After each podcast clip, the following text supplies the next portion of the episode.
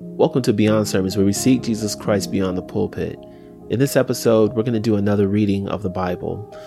I know it's difficult at times to read the Bible for ourselves, but perhaps an audio version of it will help you and entice you to read the Bible for yourselves.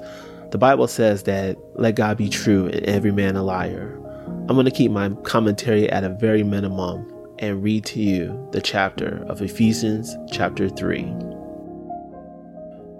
When I think of all this, I, Paul, a prisoner of Christ Jesus for the benefit of you Gentiles, assuming, by the way, that you know God gave me the special responsibility of extending his grace to you Gentiles.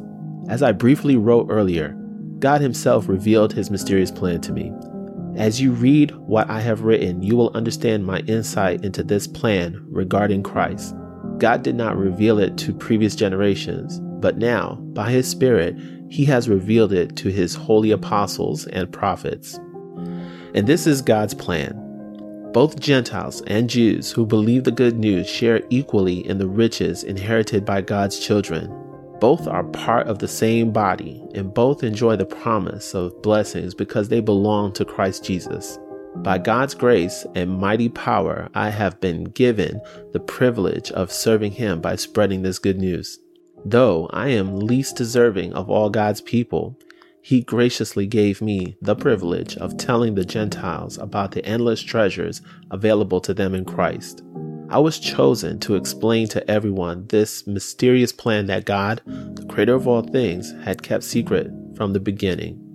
God's purpose in all this was to use the church to display his wisdom in its rich variety to all the unseen rulers and authorities in the heavenly places.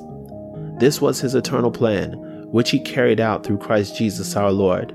Because of Christ and our faith in him, we can now come boldly and confidently into God's presence. So please, don't lose heart because of my trials here. I am suffering for you, so you should feel honored.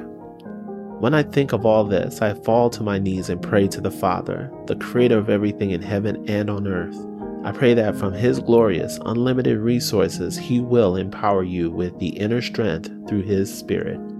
Then Christ will make His home in your hearts as you trust in Him. Your roots will grow down into God's love and keep you strong. And may you have the power to understand, as all God's people should, how wide, how long, how high, and how deep His love is. May you experience the love of Christ, though it is too great to understand fully. Then you will be made complete with all the fullness of life and power that comes from God.